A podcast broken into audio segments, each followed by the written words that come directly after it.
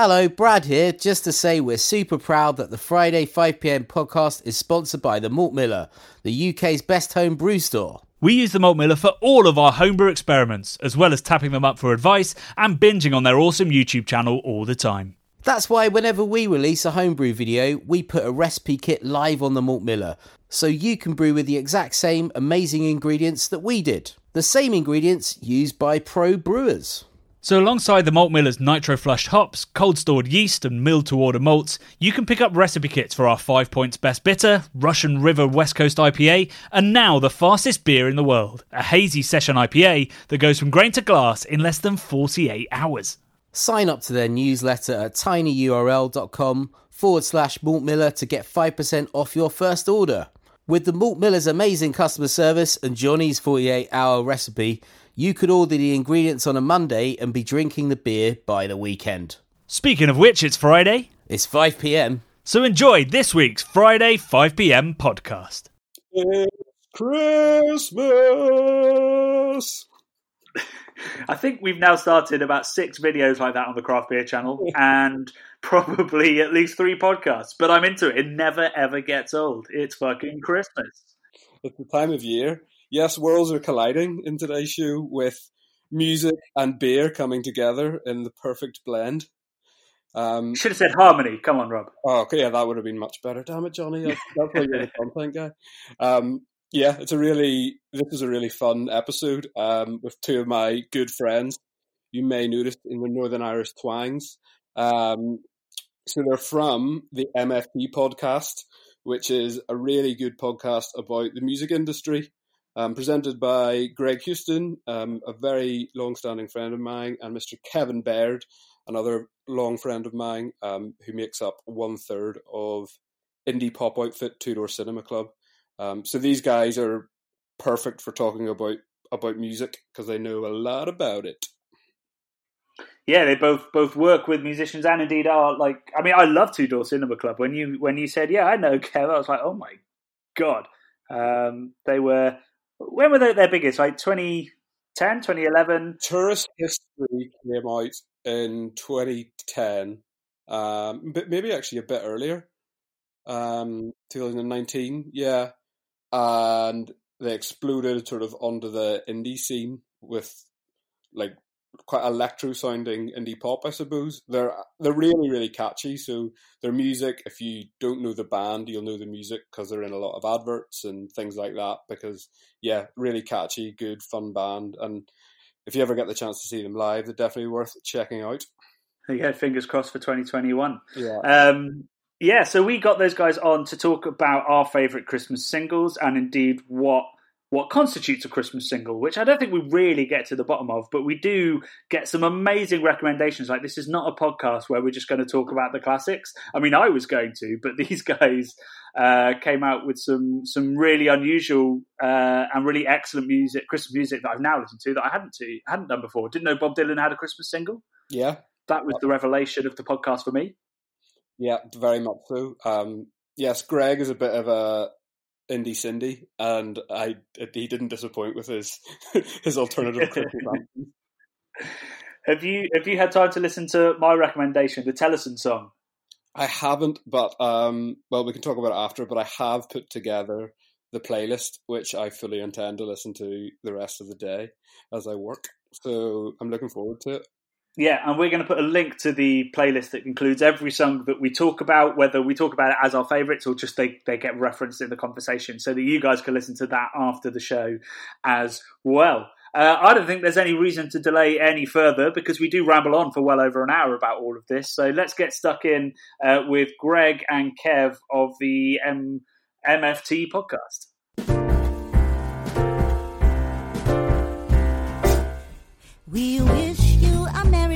Christmas. We wish you a Merry Christmas. We wish you a Merry Christmas and a Happy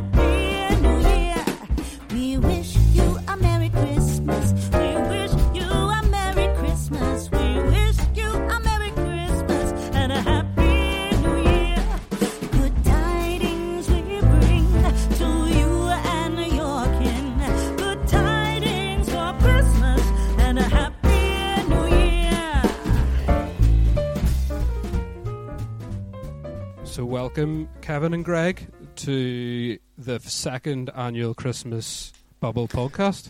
Thanks for joining us. Thanks for having me. So nice to be here. So nice to have two massive beer enthusiasts on the podcast. Oh yes, Is that right? They both look shocked when you said that. I mean, Greg, Greg does love big stouts, and Kev. Well, actually, I, I've written a little intro because so Greg uh, and Kev are in a podcast called the MFT podcast, which is why we- got them on because they're music buffs, and that is the sort of reasoning behind this episode. Um, they do very good intros each week on each other, and I did write a good intro for both of them, but deleted it. But I will try and ad lib an intro for both now, so all the lovely listeners know who we're s- we're speaking to today. So first up, we have the lovely Greg Houston. Um, Greg is owner of Baby Sweet Sessions, um, a very successful video production company that specialises in music videos.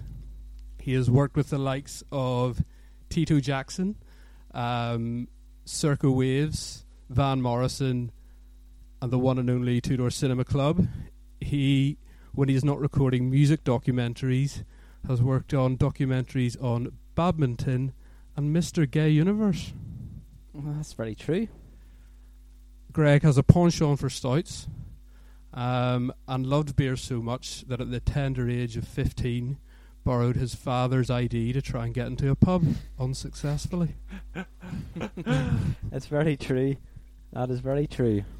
And then second up we have Mr. Kevin Baird, hello. um, one third of indie pop trio Two Door Cinema Club, formerly of hair rock North Down band Life Without Rory. Um, when Kev's not slapping the bass in his uh, wife beaters, he has a penchant for shit lagers. He told me before. Although I do believe I may have made this up, that you used to ask for local craft beers on your rider. Is that correct? Uh, correct? used to, and then you realise that the craft beer um, scene isn't quite as good in some places as others. Um, to put it politely, um, oh, there's just uh, a real, real uh, theme emerged when playing festivals in the UK, where you'd say, "Oh, some craft beers," and they go, "Okay, that means an IPA." So they'd go to the supermarket and get uh, something from like Greene King or something that was just IPA, and it was just horrendous. Um, so then we all realized that we all like just shit lager. Um, so we just put that back on the list.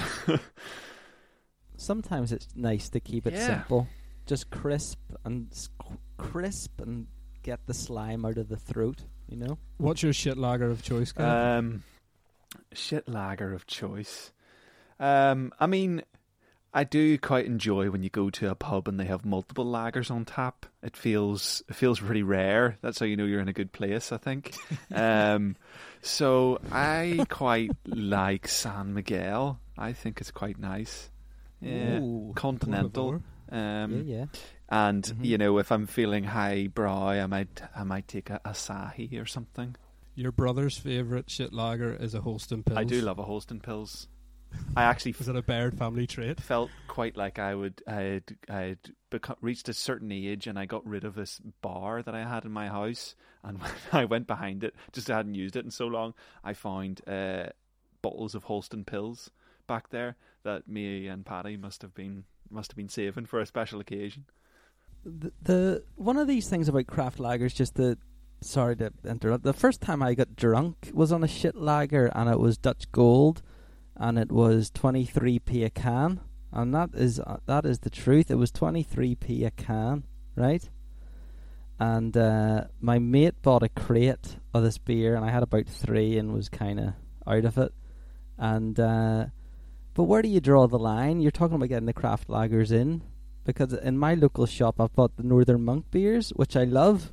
But some of these cans are maybe eight pounds, you know, or there was one that was like six pounds seventy nine, and it was like a, a pineapple or something. What's the pina colada lager sort of thing, or IPA, whatever it is? Beer for children, if you ask me. Kevin, it was the nicest beer I ever had in my life. yeah. But the problem was it was six pounds seventy nine. So I, I always went in there and I thought, am I going to buy one of them or am I going to buy three that I don't like as much? You're gonna where- get You know three. where is I the thought you were going to do the maths for how many Um, 23p cans of lager you could get for 6.79, and that would have been most of the rest of the podcast, probably. yeah, it could have been, but uh, yeah. What what's the better value? I d- well, I don't know. Depends what your end goal is to have a good time or to get pissed, I guess. If you want to have a good time and get pissed, the ultimate tip is you head down to either, oh, Aldi or Lidl. I can't remember which one, and they've got cans of a beer called Rheinbacher. It's 70p a can, and it's basically Krombacher rebranded. So it's a great German Pilsner, and it's 70p a can. And yeah, so a four pack is £2.80. And that, that's when budget is tight for me, that's where I go. wow, that's a really good beer hack.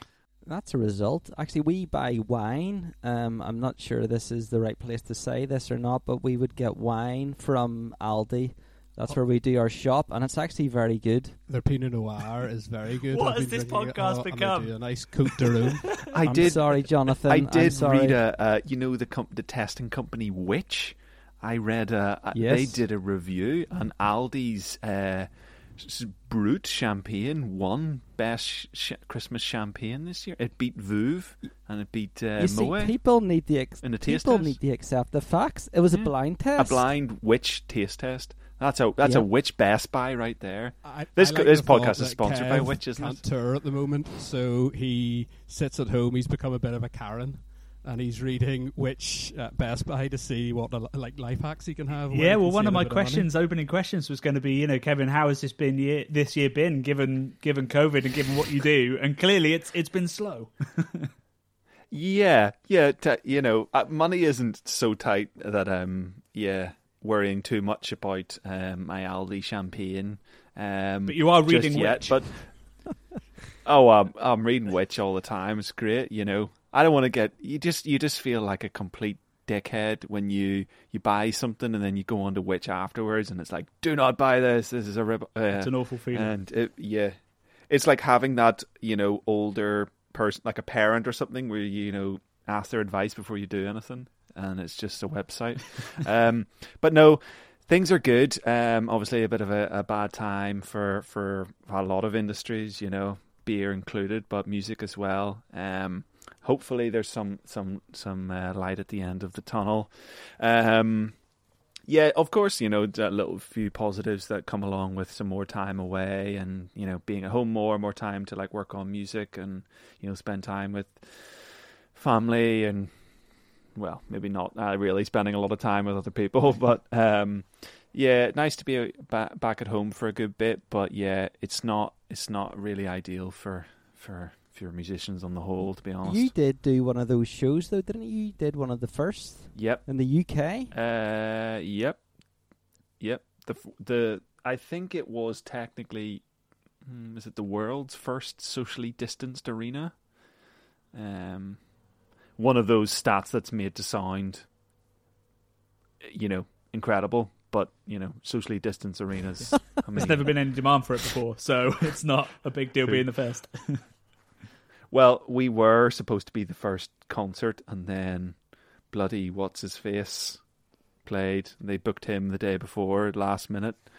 Can't even think of his name now. Sam Fender. That's the one. Local hero. He's on the list. So on he the beat you to it. dartboard behind me. So me. you don't even How, have that claim to fame. Oh, it's do- he's doing Ripped all away So it must have been all to do with the first socially distanced arena concert. And in this time as well, you have launched a podcast, which I alluded to at the beginning, the MFT, which, well, you tell us what's what's that all about? Well, um, MFT stands for My First Tour, and it's basically a podcast where myself, Sam, another guy in the band, and the lovely Greg, who you also have on here, uh, we chat about, you know, some of our experiences from playing on the road and experiences of touring, and hopefully a bit of light-hearted fun. And proud to say, uh, it did come out over the pandemic era, but the pandemic isn't mentioned a single time. So Um, Respect. that was kind of But taking shits is mentioned in every episode. love it. Right, let, let's get the seasonal feels back. Um, so this podcast is supposed to be all about our favourite Christmas singles. Last year, we we fell out pretty spectacularly over the classic argument, the classic '90s argument of whether Die Hard is a Christmas film.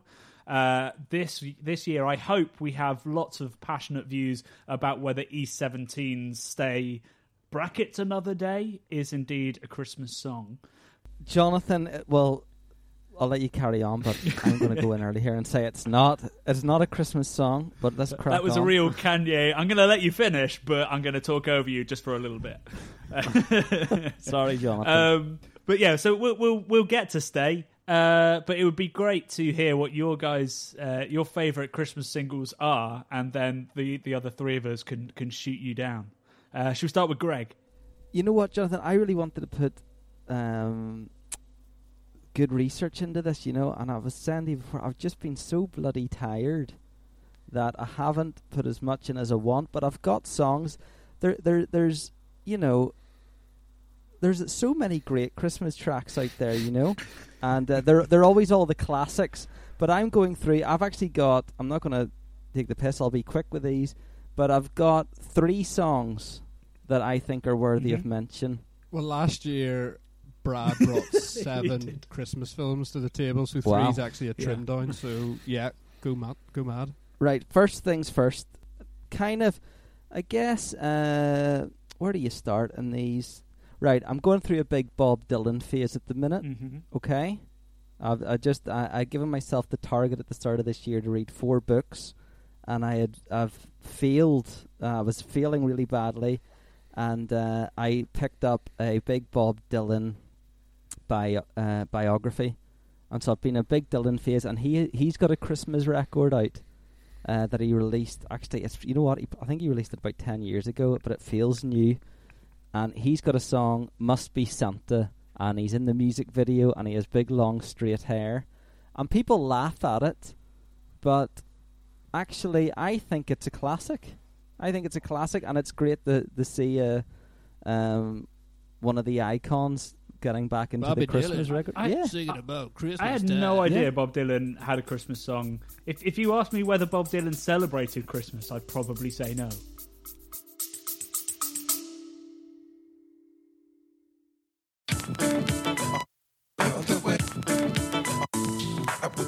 This summer, I'm going to be hosting talks at the Manchester, Bristol, and London craft beer festivals, giving festival goers the chance to attend tutored tastings, rare beer pours, meet the brewers, and even guided tours of the bars.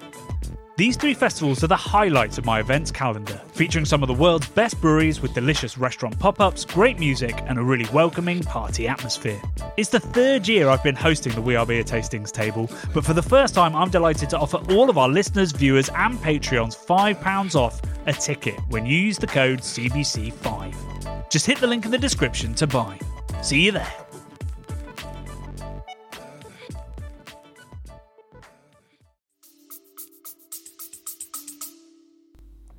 You know it, you know what John it's an album he's got a Good lord. Christmas album Surely that's him cashing in in the sort of quieter years.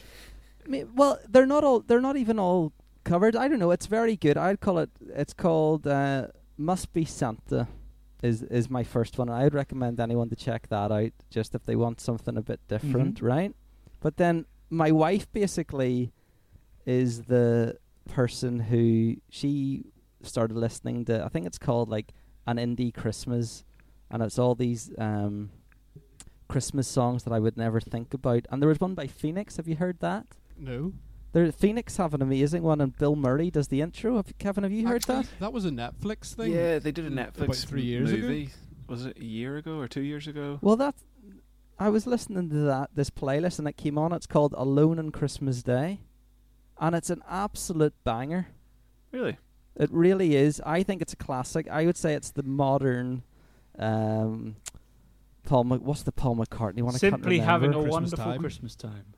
Yeah, this is like the modern one, except it's about being alone on Christmas Day. But it's kind of There's really been a upbeat. definite move in recent times towards sad Christmas songs. I think you know Band Aid started it, but uh, why why are, why are we seeing? Do we feel the need to drag Christmas down these days? We're like, we can't be too happy. The world's gone to shit. So I'm going to sing a song about being alone. Christmas is just a miserable time of year. Okay, let's go into that. Go Scrooge, right? It is, you know, so much pressure, so much build up, and So ultimately, much Aldi Cote de Rhone. yeah, ultimately a big letdown at the end of it. I would say, um, yeah, just a m- real miserable time of year. Oh, Kevin, come on. I'm only You're- joking. you're Yeah, I'm only have- You're about to have a baby. You're about to have a baby born on Christmas Day. Yeah, it'll be all about his birthday. Christmas can go, can go do one. When did you turn on Christmas, Kev? When did I turn on Christmas, Kev? Yeah. Um, no, like tur- like dislike Christmas. oh, when I when did I turn on? I thought you meant like, when this. The Christmas version of me. When did I hit the? I, on I want to ask that question no. afterwards as No, well. no. I think that's a great question. Okay, yeah, yeah, yeah. But wh- yeah, so wh- Um, when was it you decided Christmas wasn't for you? I don't know. Just Was it a bad It's a gift? bit, uh, when once well once you get a bit older and you're a bit like you know you're not really excited about I feel like Christmas was ruined for me from a young age. I can vividly remember being the I have two older brothers who Rob and Greg know both well and yeah, I can remember my older brother Johnny telling me that Santa wasn't real and I was I was 3. So like I went the whole way through primary school not believing in okay. Santa.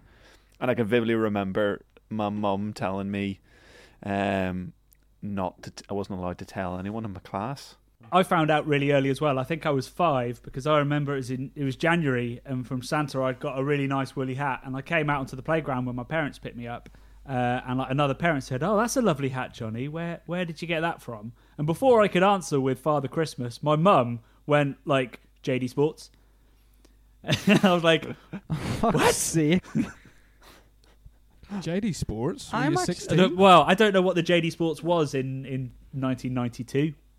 Probably Woolworths. Guys, th- that is horrible. I, you know, I'm sorry. Like Johnny, your brother went in early there, Kevin, and then your mum Yeah. has shattered the illusion for the. I remember on my street, um, I lived had wonderful neighbours growing up, but I remember playing football with them, and the one house was older, and they said to me, um. You still believe in Santa Claus, and they laughed about it. No, you- and I was no, I don't." don't. No, I don't. No, I don't. And I can, I swear to you, I can vividly remember leaving after saying, "No, I don't. No, I don't," and going, "Ah, "Santa, I do. I do still believe in you." As I as I ran back up my driveway into my That- house. That's a brutal way to find know? out. You have to do the mental gymnastics, working out that it's not, and then reacting as if you always knew it, and then having the realization later. That is brutal. yeah, it's hard. What a wonderful Christmas podcast. Tell us your favorite, uh, your last favorite song, Greg. Sorry, my last one. You know what? And I, I do have a classic here. I've got a classic, but the other one I want to give a shout out to is Julian Casablancas has one, and he, it's called um, "I Wish It Was Christmas Today." It's on the same, it's on the same indie Christmas podcast, and it's just fantastic, Jonathan. I think he is one of the he is one of my favorite singers of all time. I just really love his voice, and but on this one, it's not one of these sad ones. Like he's properly going for it, and he's properly shouting like, "I wish it was Christmas today," and it's actually a bit of a rocker. Huh. And uh, I ju- I just love it. I think he's the coolest guy, and I think it's just uh, for me that's going to be on my Christmas play- playlist for for the rest of my life. Probably, I just love it. I'm, I'm, I'm, I'm absolutely delighted because I have not listened to any of those three songs, and I thought we'd all have the same ones. Well, I'm not I disappointed that Greg came in with lots of indie bangers. Yeah. It's, it's good. I have, I do have my, my favorite one, but I, I don't want to dominate the start of all this chat about songs. The the favorite of the big ones, which is the obvious one for me. I think I have some facts about it, but maybe we should go into that later. I don't know. Let's, if it's the one I'm thinking of, we'll we'll come back to it and do some facts. Sure Um, thing. Kevin, uh, are yours as idiosyncratic and awesome as Greg's? Um, mine certainly don't uh, tip their hat to the indie gods quite like Greg's do. um, I I feel like I don't know if I'd call it my favorite, but interestingly, I don't know if you'll be able to guess. This song was banned uh, by the Catholic Church. Uh, speci- Wow. Apparently, maybe just in Boston, but maybe beyond. For, for in 1952 for bringing sex into Christmas. Wow. Oh, hang on. Santa Uh, baby. No, 1952, Johnny. I think I is it going to be that one I saw Mama kissing Santa it Claus? is. I saw Mummy kissing Santa Claus. Actually, that uh, get you the in the m- mood at most Christmas? famous version was a Jackson Five version. Your mate, Greg, not It's Michael. Tito time. Tito.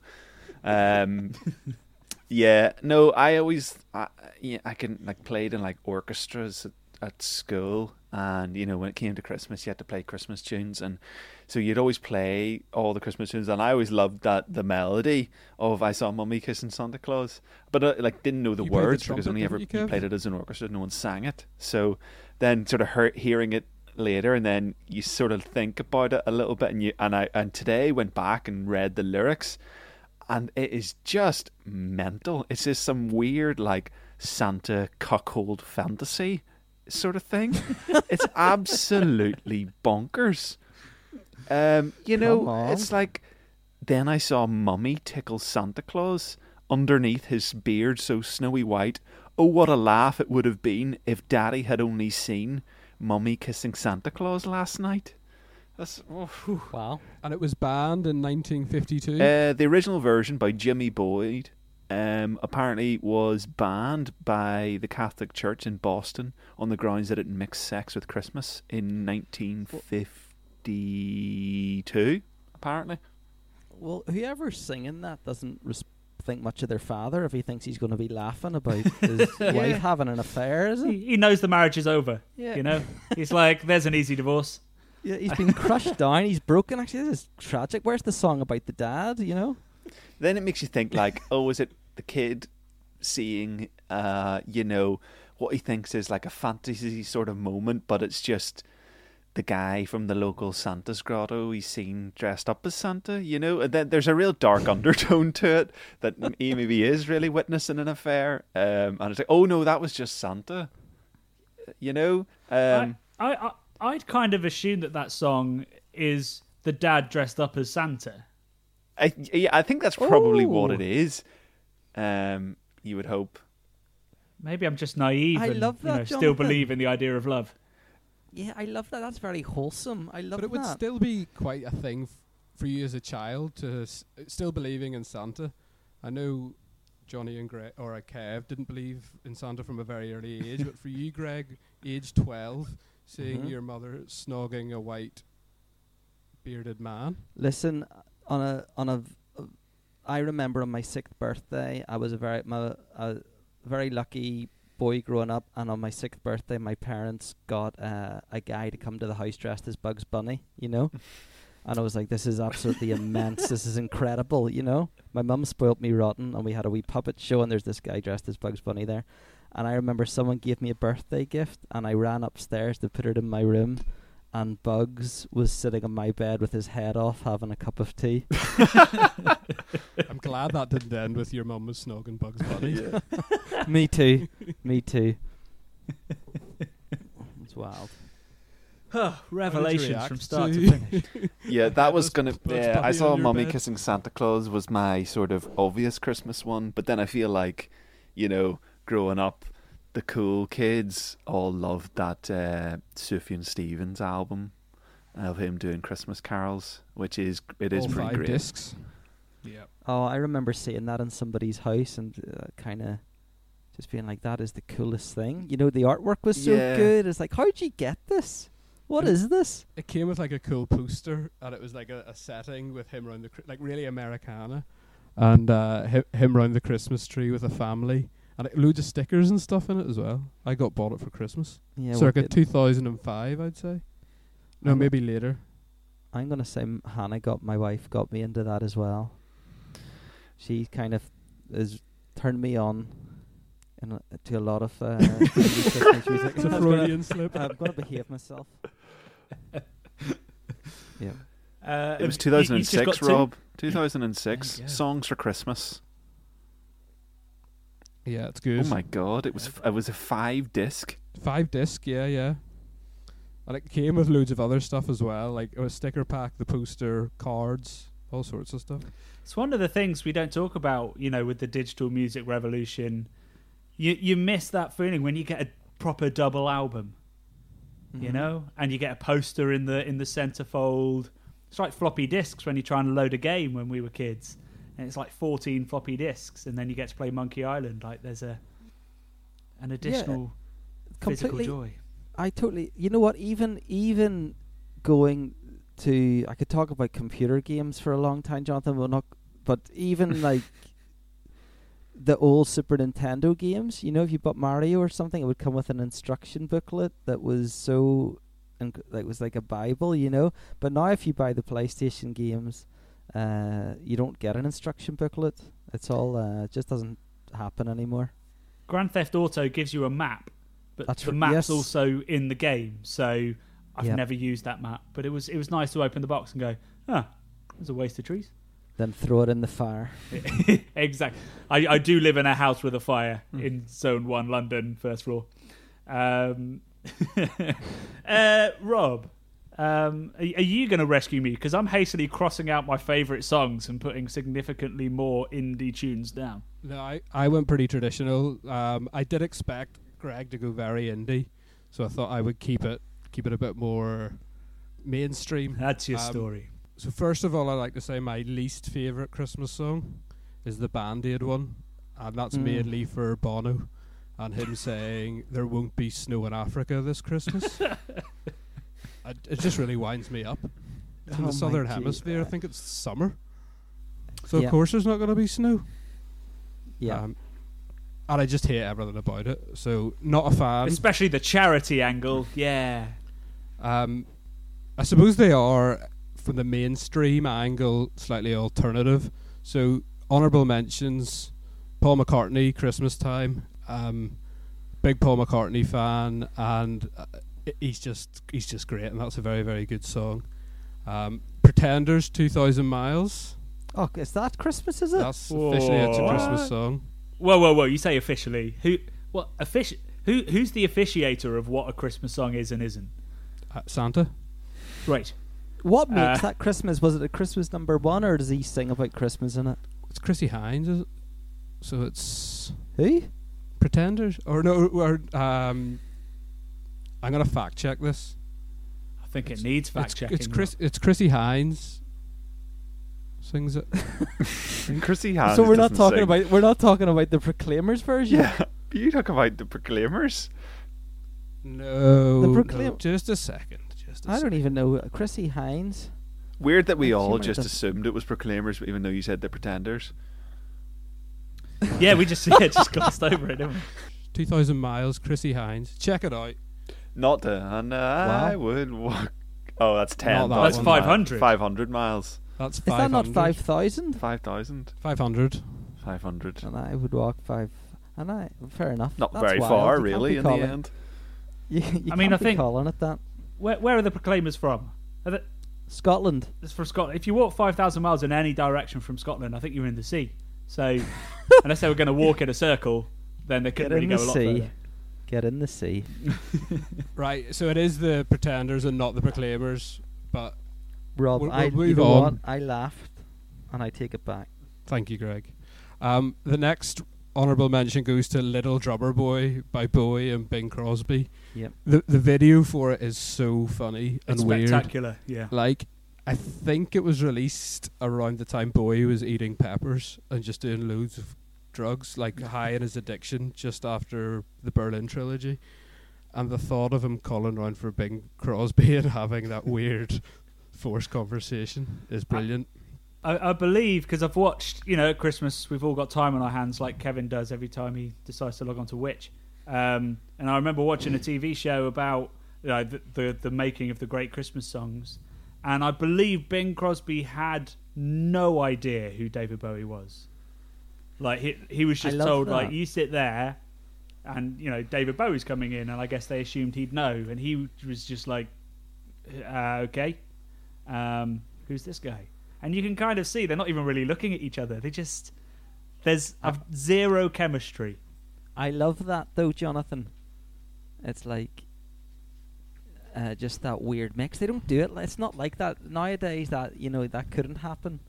But like he probably thought, who is this young kid? Mhm. And probably thought uh, he's a, sh- you know, a shite singer. Yeah, I mean, David. Bowie, I mean, he, he was a genius in many ways, but his vocals were probably not the strongest, especially after all the drugs that he was probably doing at that point. Uh, I- he's probably just amazed to be vertical by the end of the recording session. He does a great bit about talking about how normal his Christmas is, and his son, he's only six years old, and how it's just a normal day around the Christmas tree with hi- his old dad David eating a pepper. Um, anyway, so my favourite Christmas song is qu- is quite an alternative one.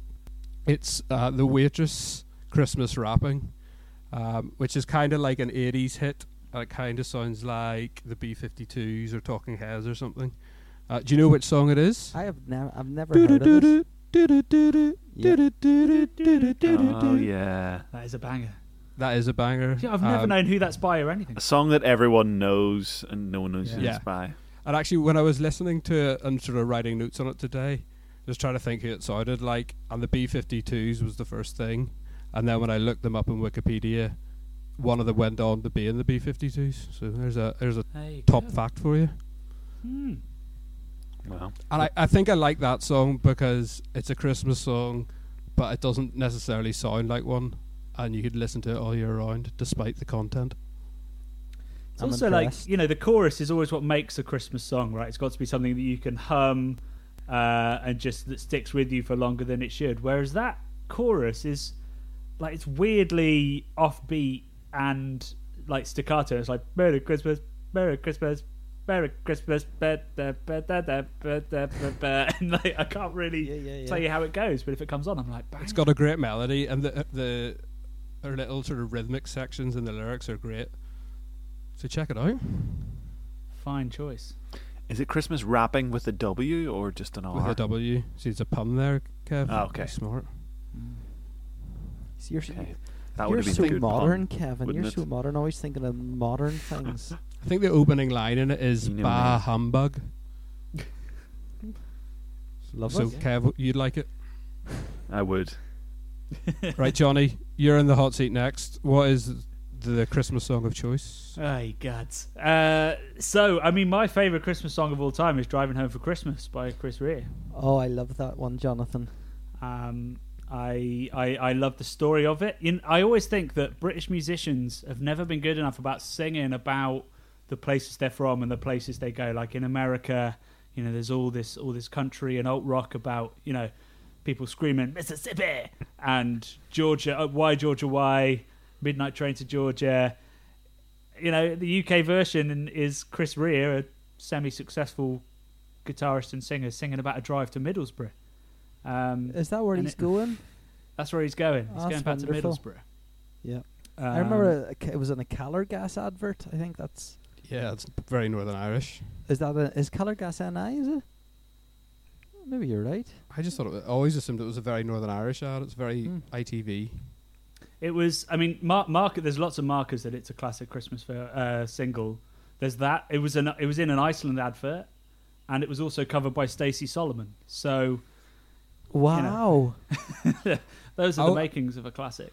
To to go back to mine, I, I, I looked at the cover versions, and the Spice Girls covered it. The waitresses. I didn't Really? listen to it, but I'll check it out later Wow. and I'll let you know how it is. You know what? But big shout out to Stacey Solomon. Go on. I'm Um, listening. I did a job out in. Uh, she's from Dagenham, isn't she? I think Is- she came out. I think she's from Dagenham, and I did a job in Dagenham, and I just thought, when I was in Dagenham, I was like, Stacey Solomon's from here, and sometimes when I'm walking around uh, Boots, um, I remember seeing Stacey Solomon perfume, and there was like a discounted price on it and I thought she's had a go. Fair play to her.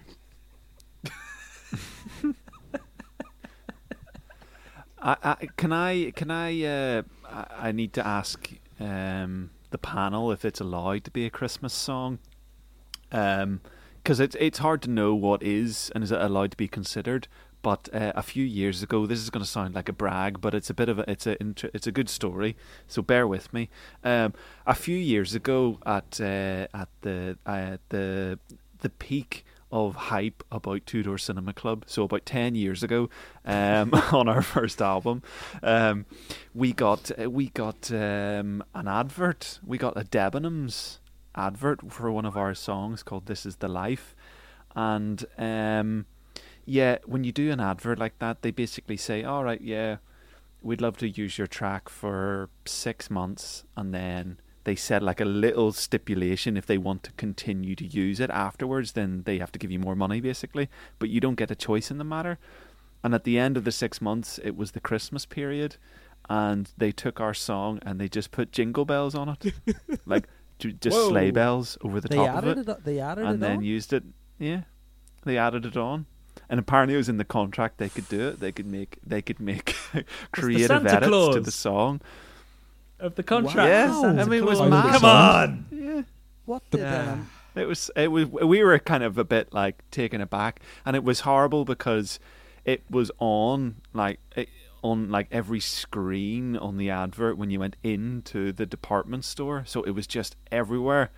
Um, and your song with uh, sleigh bells over the top. Have you been more, Did- more uh, does that count as a Christmas contracts now? No, yeah, no, no, yeah. It's lucky that no one's asking us. Otherwise, we'd be really strict with the contract. Have you ever considered writing a Christmas song? Uh, no, I think I think it's one of those things where Christmas songs cannot, new ones can't be done. Really, the the the hit ratio, like the percentage that must get written and then not make it, is um probably you're not really got very good odds. I think Blossoms have a new Christmas I think song. that's on the same Um, playlist. Like, I think that's in the indie playlist. But you know what I was going to just say about the new ones? I just just in defense of the new ones because I feel like they just don't like some of the older songs. y- You might not even like, but they've they've become part of the institution, and I think the new ones just need a chance to do that. And I think actually, Mm. I'm I'm not saying I'm into this song, but I think it's like. I think the Darkness have one. I was just thi- about to say that. that, yeah. that Oh, I yeah. think that's kind of crossed the barrier a bit, right? Well, I think a big part of Christmas Do you think it's show- just time? songs, as Kev said, it's like nostalgia. So Mm-hmm. you, it reminds you of the time of year. So it's very hard to release the song and on year one. It's giving you that feeling. So it takes a bit of time to bed in. Mm-hmm. But I think that Darkness song was released in like 2007, and it was "Don't Let the Bells End." hmm You know, Mm. a classic pun. I would say a bell end was a popular phrase to call someone at the time. yeah, It yeah. does so time stamp cashed it, in doesn't it? that. Yeah. Um, but I'm glad that I'm sure they're very happy, Greg, that no, you, you feel nostalgic when you Well, hear I, Christmas time. Don't let the bell end. I'm not saying I'm into the song. I just feel like it. They've done the. They've fair play to them. You know that they have cracked it. And but like say th- that Phoenix track or whatever is there is no reason why that should not be a um I- played on radio played on Radio One or whatever it is that it takes to get these I things think to. I think what you need is like a decent enough first year that it will, like Rob says, like remind people of a certain time. Because if you look at the history of Christmas singles and their success, loads of the ones that we consider seminal now were not big in their first year, or were not the biggest. Like even Mariah Carey, "All I Want for Christmas," was number two. I It think it wasn't got to number that year. one this week for the first did. time. Yeah, I heard It that. did topical. in 26 years or something. But uh, Christmas songs are like are like football. So, you know the songs that y- they they make when like uh whatever team is going to the World Mhm. Cup. They're so naff at the time, but then A bit of physical distance You know, and something the lightning afterwards- seeds can be cool. Oh Yeah. yeah, yeah, yeah. Yeah. yeah. But that, but I feel like that, that, that, that lightning seeds. Not to go down the football songs route, but that lightning seeds song is, is special. It is, and actually, it was quite big at the time. I think. hmm Yeah, I yeah, think yeah. They I'm were being singing unfair it to in the that track. Yeah. They were singing in the stands. But you said something, Jonathan, there about number twos, and this is one of these facts I had read about, um, you know, an all-time the fairy tale of New York, you know, which is you know, ha- you know, hands down one of the greats, no doubt. Um, that wasn't number one. hmm But and do you, uh, do you know what kept that off number one? Any of you? I don't. Uh, When it was released, even Yeah, whenever it was first. I'm not talking about um, Well, no, what- what the year? re-releases. I think that it was re- li- originally 90? released around no 87 or 89, I think. So I'm not talking about any of the reissues because the things are can be number one now quite easily, I think. But back in the day, this was kept off number one by the Pet Shop Boys and a cover their cover of "Always on My Mind." Ah. And I remember, I love, um, I love the fairy tale in New York, and I remember being really pissed off when I discovered that. And um, Mhm. but then I saw the Killers headlining Glastonbury, and um, they brought out the Pet Shop Boys as a special guest, and they did a cover of "Always on My Mind." And I was having it. I thought, "This is, I am fucking having this." You're in. And yeah, I am. And I just thought, you know what? Again, I don't mean to keep saying this expression, but I said fair play to the Pet Shop Boys. We're having it. And then uh, whenever I was bathing my son, we started to put the pet that song on, always on my mind, and West End. Is it West End Boys West or End West West Boys, End Boys. yeah. Yeah, and I just really went through a phase. It's a strange bar, like like West End boys, sure. Always on your mind while bathing. Jonathan, I am all that is always on my mind is just absolute top drawer song, and someone's just done a line of coke and put a dance beat on it and sang it.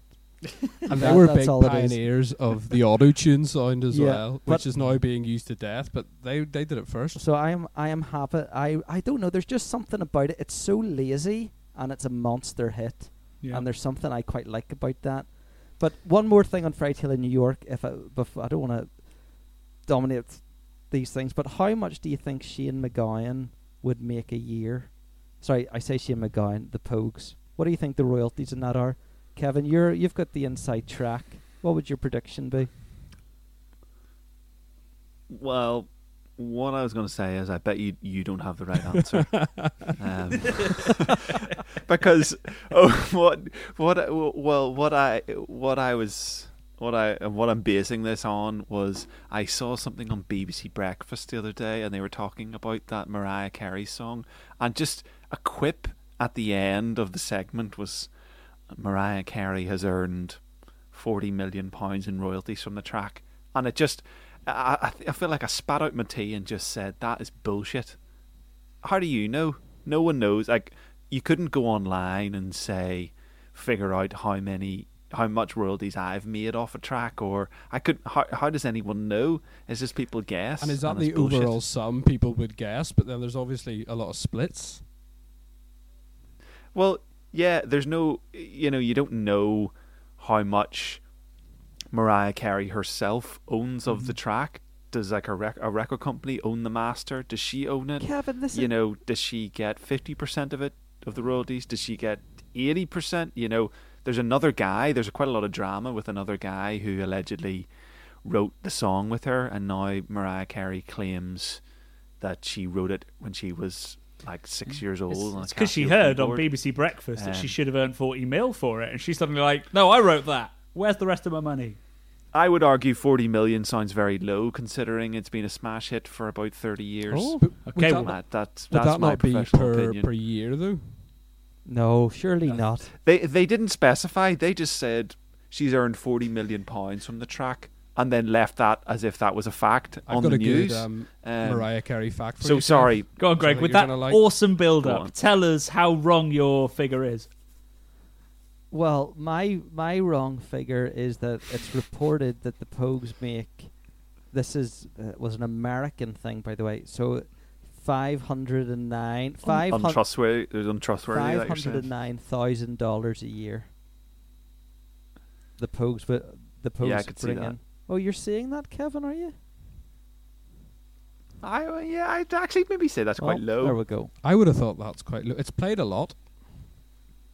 I uh, I saw the Pogues live about four or five years ago. Um, they every Christmas, obviously not this Christmas, they do a tour where they, they do a Pogues tour and they always play play the Fairy Tale in New York. Um, and Shane MacGowan is is I don't I, I hopefully this isn't a surprise to anyone. He's not a well man, um, and he could only do he could do two or three songs stood up, and then his wife would come out. He'd get in the wheelchair. She'd wheel him off, and he'd be sad. gone for two or three songs, and then he'd come back again. Uh, and his birthday is just before Christmas. No, eh, Um, Jonathan, his birthday's Christmas Day. Oh, it is Christmas Day, is it? It so is, they yeah. they brought him out a cake at the gig and uh, put some candles on it for him to blow out. And I, I swear to God, he had no idea what was happening. He was like, "Why why is there some fire in my face?" I think I've seen a video of this, and does he? n- He's not able no, to blow he, them he out. didn't really have the air in his lungs to do it. That's sad. It's mad. sad. Also, do you know uh, the who the f- the f- the, the lady who sings Kirsty on that MacColl? song? Killed in a Kirsty jet ski MacColl, accident. Uh, killed in a jet ski accident. Has a f- has a has a nephew in an indie band. Go What are on. they- go on. I am intrigued. Two Door by Cinema this. Club. Um, s- close. Are we guessing? Uh, her. Or, Hey? I thought you wanted us to guess. yeah, I mean, if you want to, Yeah, I can just tell just you. tell us. Uh, her her nephew is Jamie MacColl, g- uh, guitarist in Bombay Bicycle Wow. Club. Wow, Well, I that is a good one. Johnny's favourite band, I I, believe. I Yeah. do love that band. I think "So Long Mhm. See You Tomorrow" is an amazing album. That's wicked, isn't it? Good. I love that. Mhm. You know what? And just on family, on family connections. Just this is completely not connected to Christmas, but random. In this Bob Dylan book I was reading, everyone can feel. Now again, I'm just going with it. This is what it says in this book. Okay, everyone can feel sorry. How can Bob Dylan's kids live up to that, or how can people live up to the, you know, Paul McCartney's kids live up to him? As far as I know, as far as I know, the highest selling studio album, not best of, in the Dylan family, highest selling studio album actually belongs to Jakob and not Bob Dylan. And they his band he had a band called the Wallflowers and I think they outsold any Bob Is that Yeah. his son? Jakob The Dylan Wallflowers? and they won a Oh, Grammy wow. for that album. And um so I This think is why you Dylan- get the musos. Is Tom Petty in the Wallflowers? Did I no, make that's that? the Heartbreakers. Yeah, he did. He did something the else. Traveling Wilburys was Petty in them. Oh yeah, I'm thinking of the Traveling Wilburys. That's with George Yeah. Harrison, isn't it? My Mariah Carey There fact is that she's got the most expensive engagement ring in the world Wow. because of all those streams, Kev. Again, how, how how how do you how do people quantify these things? Bring it down to Hatton Garden. I'll I, take I've it. also seen Mariah Carey live. Where? Uh, my brother used to work for the BBC, and he got me into Top of the Pops. And I saw Mariah Carey, Mario, with "You Should Let Me Love You," and he sang it to a mirror with his back to the audience. Um, and Wow. then Basement Jaxx "Oh My Gosh." That's a good song. Yeah. And then the next week, I, I mean, I was about 16 at the time. The next week, they had Green Day and Foo Fighters, so I was livid at my brother. That is quite cool. You were in the audience for Top of the Pops. Yeah, there, there is footage of Fearne Cotton saying something, and there's skinny me with long hair and a goatee going. "Arr." That's Sorry, people can't see that at home, but they can hear it. Have you ever played it, Kev? Or was it done by the? Uh, and no, it was kind of done by the time. But famously, Top of the Pops is all mimed. Yeah, because Kurt I Cobain played if his guitar shadows backwards. your Uh, it was it was of- almost exclusively mimed. Yeah, yeah. He did something. He did. So- I there was footage of the the Beatles played Top of the Pops, but the BBC deleted the footage, so there isn't actually any footage of the Beatles playing Top of the Pops, except somebody found a film reel in their shed, Oh my god! and they had filmed their TV. They had filmed the Beatles on TV Wow. on a film reel back in the day, and that's all there is of the Beatles and Top of the Pops. I need to look that up. There is just for folks at home. There's an amazing interview, the Adam Buxton podcast with Paul McCartney, just came out like a couple of weeks ago. It is the most amazing thing. It's like talking about it, going like speaking to his his uh, his family in law, and they're like, "What did you do today?" Just the idea of asking Paul McCartney, who's now you know an old man, what he did today, and he's just been in the studio writing more seminal music. But it's a charming interview. He's the most normal seventy-year-old man. Grace. Um, so uh, I haven't even said my. So I had three Christmas songs as well. Um, The second one is a, a little. I describe it as a ditty, written Oh. by one of my favorite emo emo band. I went through a strong emo phase. There's a band called Tellison from Kingston, London, uh, and they wrote a song called "Don't Tell the Truth This Christmas," um, which is one of these very sad songs. It's about if if if you want to break up with somebody, don't do it at Christmas. Do it in January. Um, okay. and it's beautiful and heartbreaking. But then, uh, talking, it's a new Christmas song, and we we joked about it before we started recording, and you guys kind of were surprisingly open to it. But Sa- Santa Tell Me by Ariana Grande has been my earworm for the last month. Yeah. We're not judging. Great voice. Great, great voice. The song, the the chorus is great, but when the chorus starts repeating itself and the choir comes in at the end, as all Christmas songs have to have, it's just remarkably uplifting. It it, Ah. it it does it for you. I I, don't, I don't think I've e- I don't think I've heard it, Jonathan. I hate that Probably- I haven't heard your Bob Dylan one, but you haven't heard my Ariana Grande It wouldn't have made it onto your indie playlist. No, I don't think I, don't have. think, Greg. But um, you know, good on her. I love to get the modern ones on there. That that's good. So that will be on your playlist from now on, Jonathan. Yeah. It, it's been on my playlist. It's been on for a couple of years. It's a bit of a sleeper hit for me. Like my my How- wife has played it multiple times, and I've been like meh. And some somehow this year, maybe the sta- nostalgia's kicked in. How old is it? Uh, 2014 for Santa Tell Me. See, it's the Um, nostalgia thing. It's had time to develop, Yeah. and now it And reminds again, you it of was the- not a big hit when it first came out. It was charting at like 60 or 70, but in most countries in the world. Um, and now the only place where it's been number one has actually been number one in the US Holiday 100 Billboard, um, and also in South Korea. But that's it. That's the only number ones it's had. I'm gonna check that out. I will. I will give it a go. It's it's it's a it's a juicy little banger, like the homebrew I'm drinking right now. You should check that out along with the Pretenders and not the Proclaimers, Greg. yeah. No, I will. Just remember how many miles it is, folks. I will check these all out. Actually, all these ones I haven't heard. It's So that- We've got quite a good mix of young and old songs, some very alternative songs. Well, that's good though, isn't it? It's like um, uh, you know, it's like a good Christmas dinner, right? It takes a lot of ingredients, Jonathan. I'm so into this. Carry on. Well, that, that was it. That was the short version. There, it Oh. takes a lot. yeah, it, it takes a lot of ingredients to make the right, to cook the right dinner. And I think let's let's cater for everybody this Christmas. This year's been like an isolating year. People have been alone a lot. So why about we just cater for a group of people this year? Mm-hmm. And we've got it with this playlist. Yeah, Wonderful. exactly. There was there was something you said beforehand, um, just about what what like is that E seventeen song a Christmas song? Yeah. And what what's your verdict on that? Because I, I but I don't know. I don't think we were recording, but I was quite like, no, I don't think it is. a Christmas Well, song. let's but, you know, let's use that is, question. know. I, wanted to finish this podcast. We're, we're 53 minutes has absolutely flown by, but I wanted to finish this podcast by asking you guys what you actually think a Christmas song should have, and we can use "Stay" as the as the model for that. Is "Stay" a Christmas song? And if not, what does a Christmas song have to have? Uh, that goes to uh, contestant number Greg, please. You know what? I'm gonna just put. I think a Christmas song needs to have the word Christmas in it.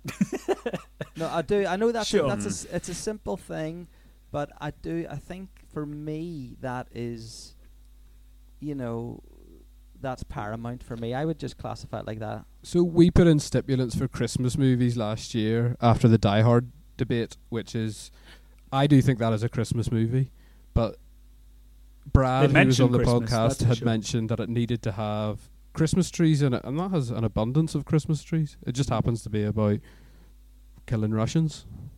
Mm-hmm. So I think that's fine. And but Christmas songs do they have to have Christmas in it? I'm not sure. That's just my that's just my criteria. So uh, can we correct? I think it's Germans. It's Yeah, Germans. Hans, Hans Gruber. Yeah, it's not a Cold War. Kevin, they're all movie. the same. oh goodness.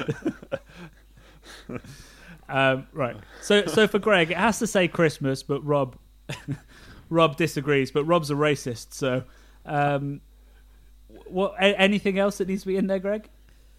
No, Jonathan. Honestly, I think that's it. I think if Christmas is in there, um, then I think it, I- it I would give it a listen. I And that's where Stay falls down. Yeah, uh, arguably, yeah. But there was snow in the video, Greg. There's snow in the video, yeah. Um, there, but it's um, I don't know. There's just something about. It. There's so many number. There's an Oasis song. I think it is uh, whatever that w- they tried to get the Christmas number one. Um, it was released in that, and that isn't a Christmas song, you know. hmm Um, and it was kept off number one by that song Vienna Oh, Ultravox. that nobody knows the verse to. it's one of those songs, isn't it? Yeah. Um, but so that isn't a Christmas song, that Oasis song, but yet it could have been uh, Christmas number one, and uh, Stay for me isn't. So I've got a counter argument for you then, Greg. Because when I mentioned Little Drummer Boy, you nodded in agreement.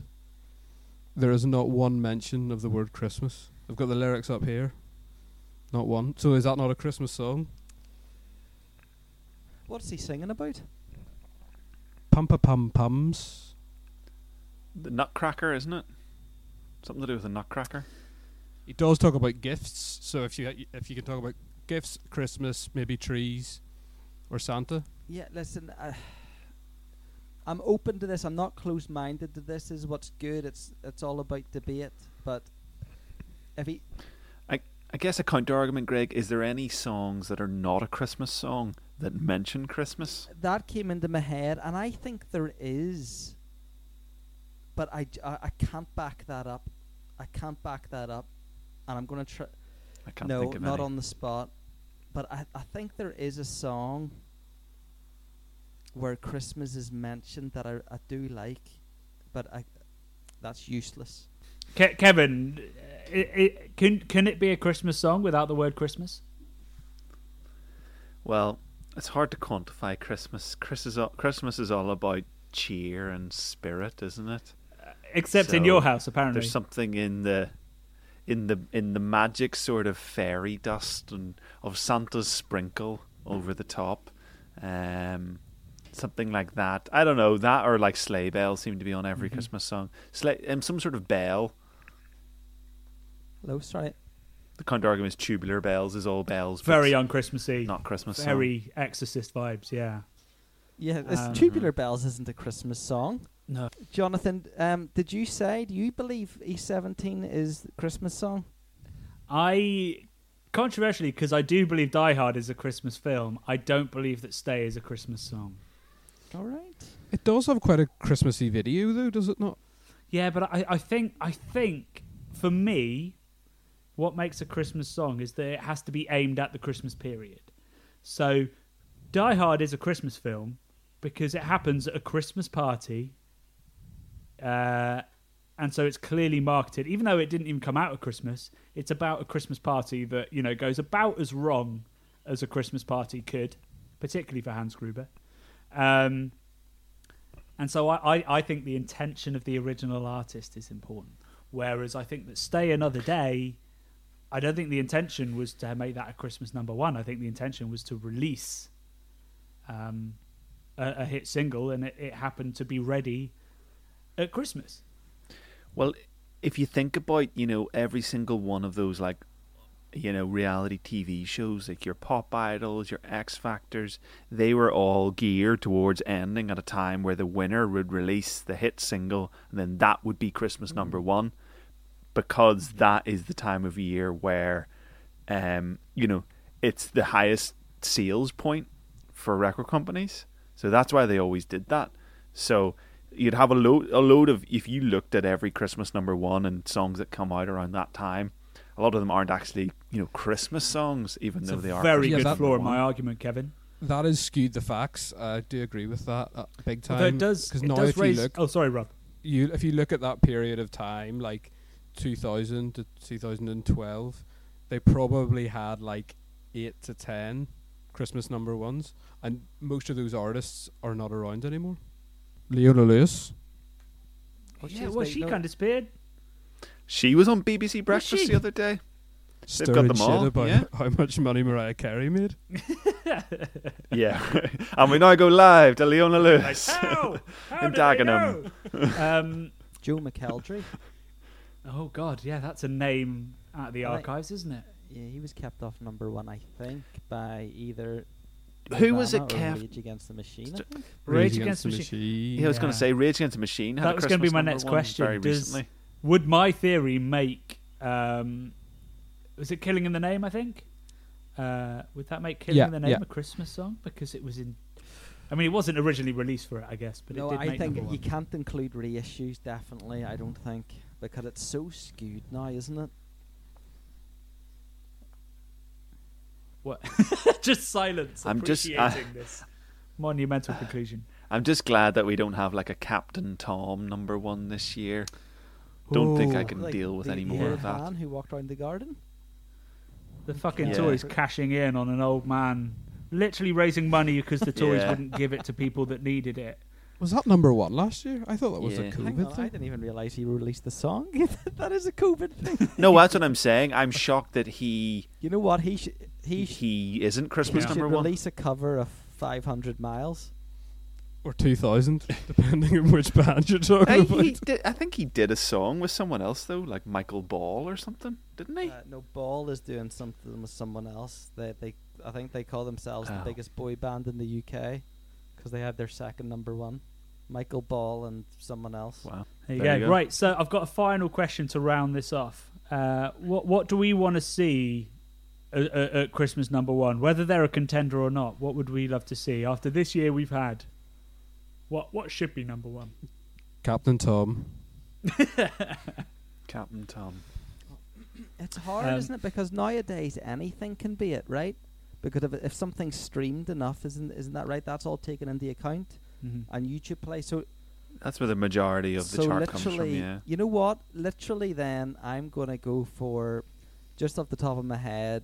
I'm going for "Always on My Mind" by the Pet Shop Boys, uh, num- number one for the second time. Let's all let's all go out with a bloody banger this year. And keep Shane MacGowan off the top spot. Yeah, Mhm. yeah. I, I I I mean the the song that I want to see at number one is last uh, last Christmas by Wham because they've never been number one either.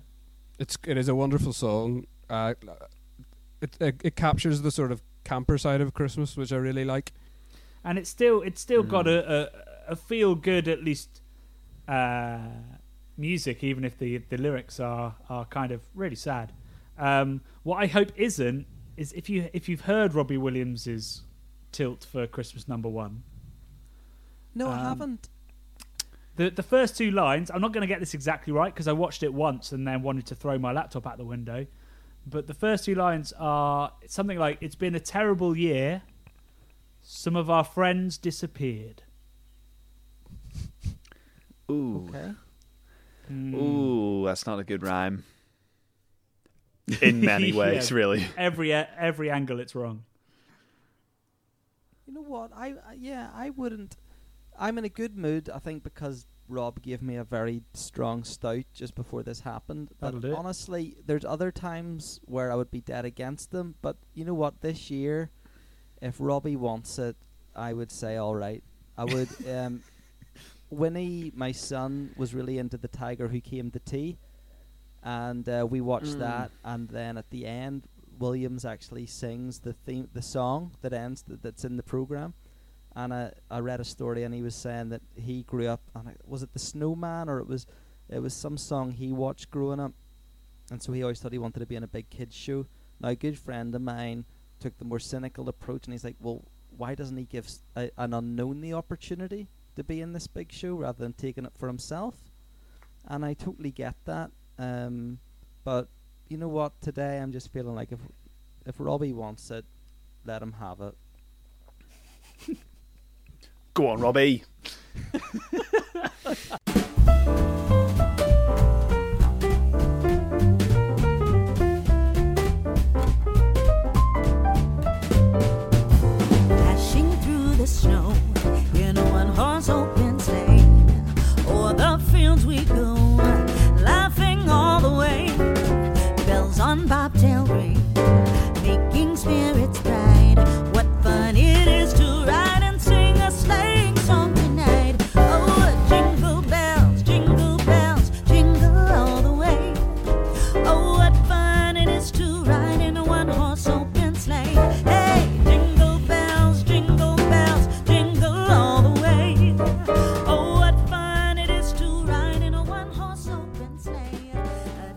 I didn't think we'd end a, a Christmas singles podcast by championing Robbie Williams for number one, but there we go.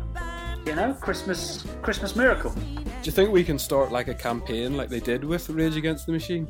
And uh, the bubble brings Robbie Williams to number one. I, I don't want to be seen to be championing a uh, a single that rhymes basically death uh, as the fir- the second line of a Christmas single. I think. I mean, we don't decide what a Christmas single is really in the podcast, but we certainly, I think, can't say that a Christmas single should talk about the death of loved ones in a pandemic. Yes, I mean that's that's fair enough, but I still don't think it needs to contain the word Christmas to be a Christmas song.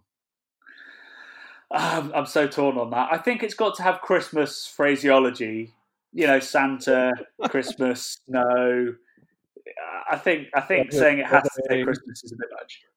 I love that. It has to have Christmas phraseology, and if it doesn't, you're not a Christmas song. Quite right. Simon Cowell never achieved a real Christmas number one.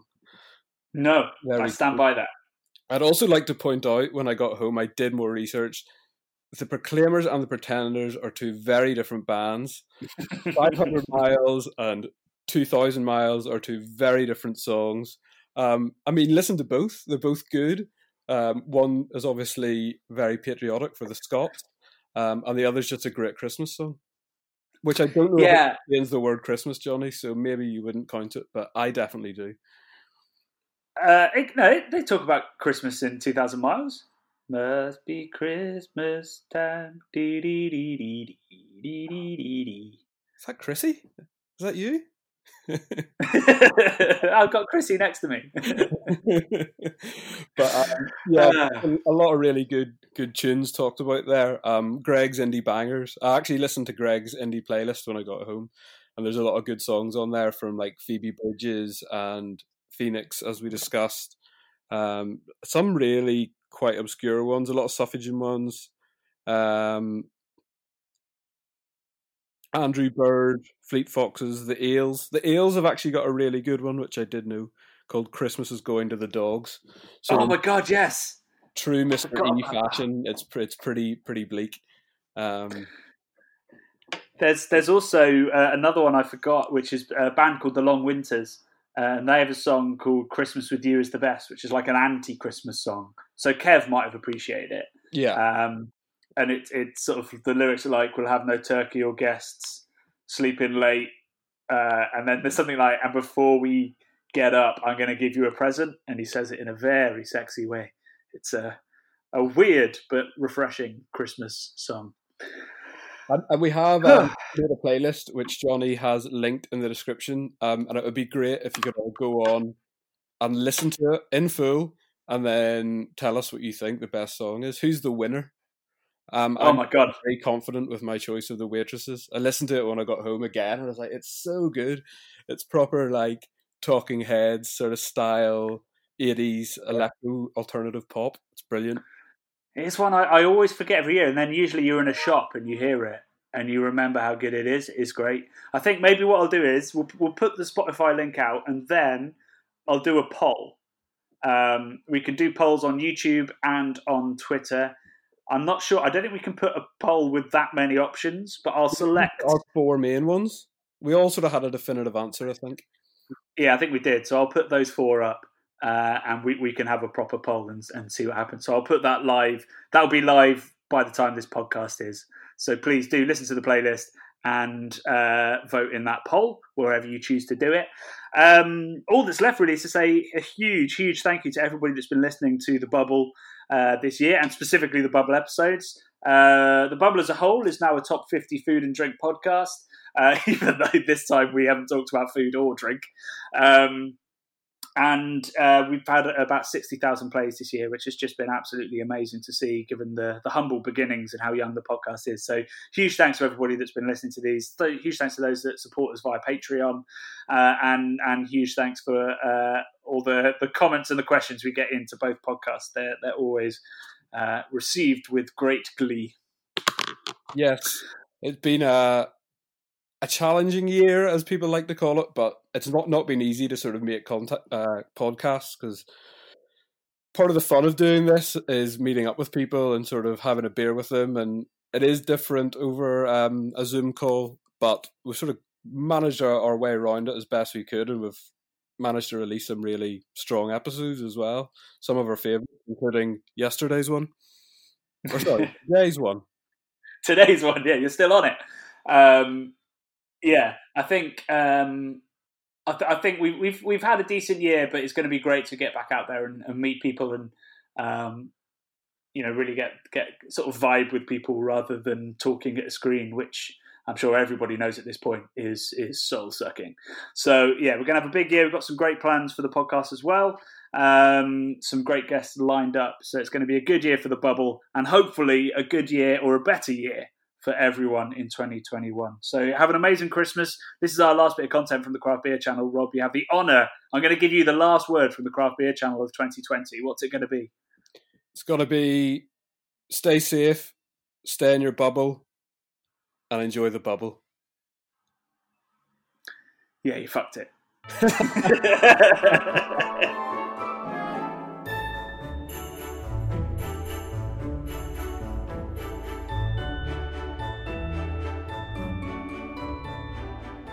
The Bubble Podcast is brought to you by the nerds behind YouTube's Craft Beer channel.